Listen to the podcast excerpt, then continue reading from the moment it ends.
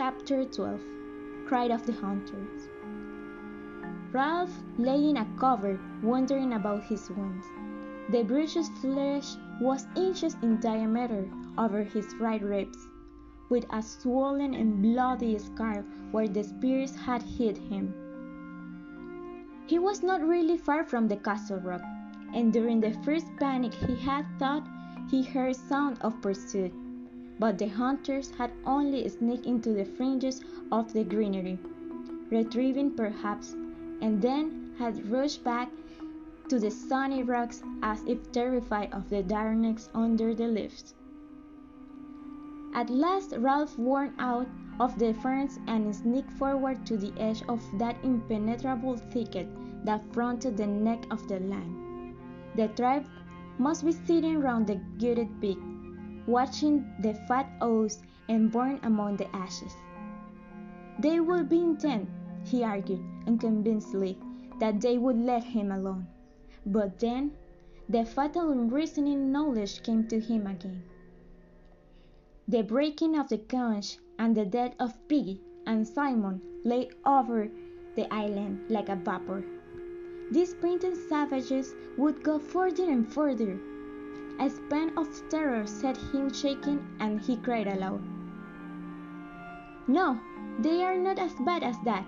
It was an accident. He ate greedily. Then two little lambs saw him, and Ralph unconsciously scared them with his awful appearance. When he had eaten, he went toward the beach. The best thing to do was to ignore this leaden feeling about the heart and rely on their common sense. Now it was a pool of shadows where the tribe were eating, and Ralph nearly flung himself behind a tree when he saw something standing in the center. But then he saw that the white face was bone and that the, that the pig's skull grins at him from the top of a stick. He walked slowly into the middle of the clearing and looked steadily at the skull, and gleamed as white as ever the conch had done and seemed to jeer at him cynically.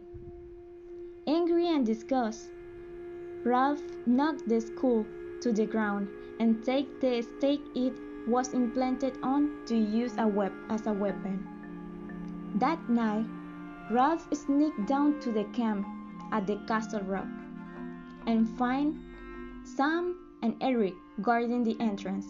The twins give him food but refuse to join him. They tell him that Jack plans to spend the entire tribe after him the next day. Ralph hides in a thicket and falls asleep. In the morning, he hears Jack talking and torturing one of the twins to find out where Ralph is hiding. Several boys try to break into the thicket by rolling a boulder, but the thicket is too dense. A group of boys tries to fight their way into the thicket, but Ralph fends them off. Then Ralph smelled smoke and realized that Jack has set the jungle on fire in order to smoke him out. The savage stopped fifteen yards away and uttered his cry. Ralph abandoned his hiding place and fight his way past Jack and a group of his hunters. Chased by a group of body painted warriors boys, wielding sharp wooden spears. Ralph plunges frenetically through the underground, looking for a place to hide. He forgot his want, his hunger and thirst, and became fierce, hopeless. On fighting, feet rushing through the forest toward the open beach, his pursuers close behind. He stumbled over a root and cry that pursued him rose ever higher. Then he was down, rolling over and over in the warm sand, crouching with an arm to ward off, trying to cry for mercy. Unexpectedly, Ralph stops and looks up to see a naval officer standing over him. A naval officer stood on the sand, looking down at Ralph in a very worried astonishment. On the beach behind him was a cutter, her bows hauled up and held by two ratings. The officer looked at Ralph doubtfully for a moment, then took his hand away from the butt of the revolver. Hello. Hello, answered Ralph. Are there any adults, any grown ups with you? Dumbly, Ralph shook his head. The officer grinned cheerfully at Ralph. We saw you smart. What have you been doing? Having a war or something? Nobody killed, I hope. Any dead bodies? Only two, and they have gone. The officer leaned down and looked closely at Ralph. Two? Kill! Other boys were appearing now. Tiny tots, some of them brown with the distended bellies of small savages. The officer turned back turned back to Ralph. We will take you off. How many of you are there? Ralph shook his head. The officer looked past him to the group of painted boys.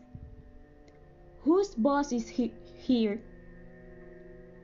I am, said Ralph loudly. When he learns what has happened on the island, the officer is reproachful. How could this group of boys, English boys, have lost all reverence of rules of civilization in so short a time? For this part, Ralph is overwhelmed by the knowledge that he has been rescued, that he will escape the island after coming so close to a violent death. Ralph looked at him dumbly. Then everything that happened on the island came to Ralph's mind. Simon was dead, and Jack had. The tears began to flow, and so shook him. He gave himself up to them now, for the first time on the island. Great, shuddering spasms of grief that seemed to wrench his whole body. The other little boys began to shake and sob too. Ralph went from the end of innocence, the darkness of man's heart, and the fall through the air of the true, wise friend called Piggy. The officer, surrounded by these noises, was moved and a little embarrassed. He turned away and gave them time to pull themselves together and wait allowing his eyes to rest dream cruiser in the distance.